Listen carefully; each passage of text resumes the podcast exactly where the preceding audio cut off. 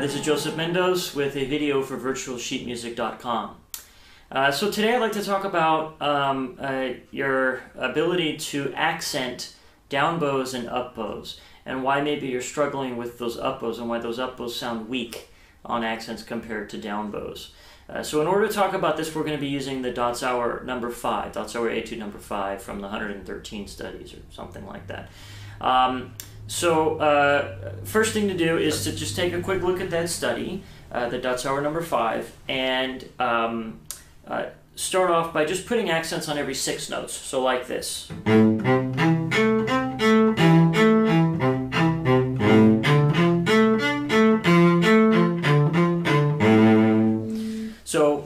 You can hear those accents on every six notes, and each of those accents is on a down bow. Now, it shouldn't be too much of a problem to get those accents to sound equal with one another because they're all all the bow directions are going the same, right, for each accent.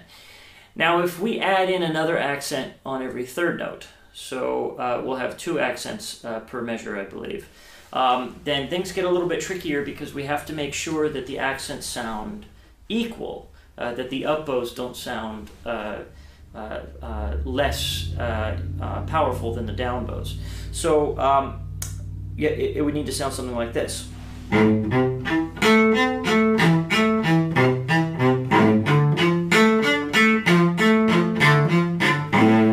So you can hear that there's a lot of power in each accent there, um, and there's no lessening up, uh, no no um, diminishing of power on the up bows. Uh, so how am I doing this? Well, uh, the most important thing is to make sure, because everyone does really nice accents on down bows. It's a pretty rare thing to find someone who can't make an accent, a strong sound on a down bow. Uh, what we really need to do is learn how to make these strong accents on the up bow, right? That's, that's the problem. And the way we're going to do this is by making sure that we're pronated on these up bows.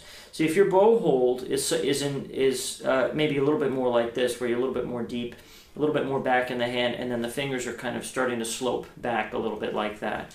If you're doing that, it's going to be pretty tough for you to get those up bows to be as powerful. You're going to have to kind of use the shoulder like that, and it's difficult to get that nice bite that we're used to getting on the uh, on the down bow.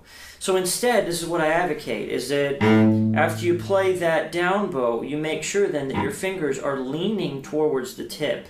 Right? You want to make sure they're leaning. You see how my fingers are leaning there. If they're leaning that way, you should be able to lean into that string pretty well in order to make that same powerful accent, that beginning of that note.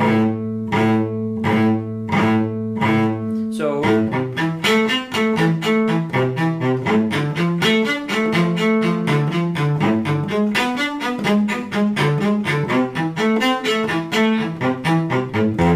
So you should be able to then uh, uh, get those up bows and down bows to sound very, very similar to one another, uh, which, um, I mean, maybe you're wondering why this is important. I mean, it's, it's one of those cello techniques that we hear about, right? The down bows and up bows need to sound equal, they need to sound similar, and that's because, um, you know, music, uh, when a composer writes something, uh, even, a, even someone who's really familiar with the cello and with string instruments, um, you know these kinds of, of technical things about the cello that up bows are weaker than down bows very often they're not entering the composer's head right? The composer is hearing a melody or some theme or something like that played with some emotional quality nobility or sadness or something like that.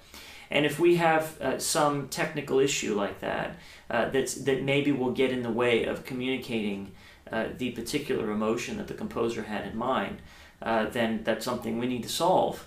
Um, so uh, yeah, all the fundamentals, all the, uh, the things I've talked about in the videos, they all basically are about that, trying to get a kind of a technique then, then that allows you to um, really express a wide range of emotions and um, uh, to be able to then use those in such a way so that when you're playing the works either that you've written or by other composers, uh, that you're then able to accurately transmit those feelings and emotions to your audience. Um, that's the whole point of this anyway. So that's why we talk about dry, boring things like up bows and down bows and equal accents and all this kind of stuff.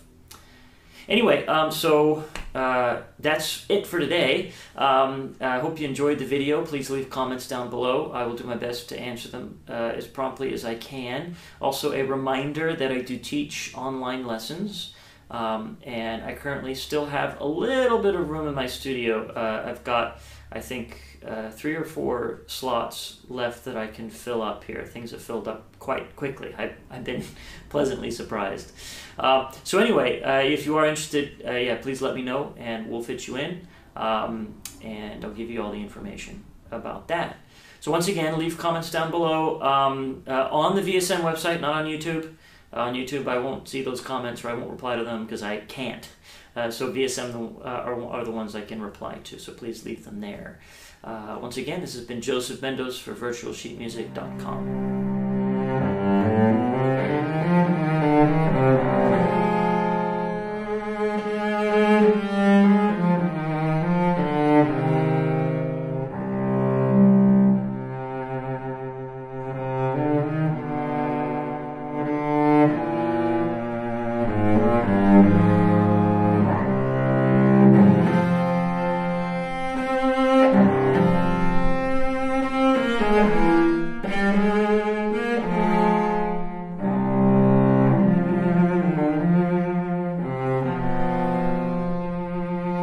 Música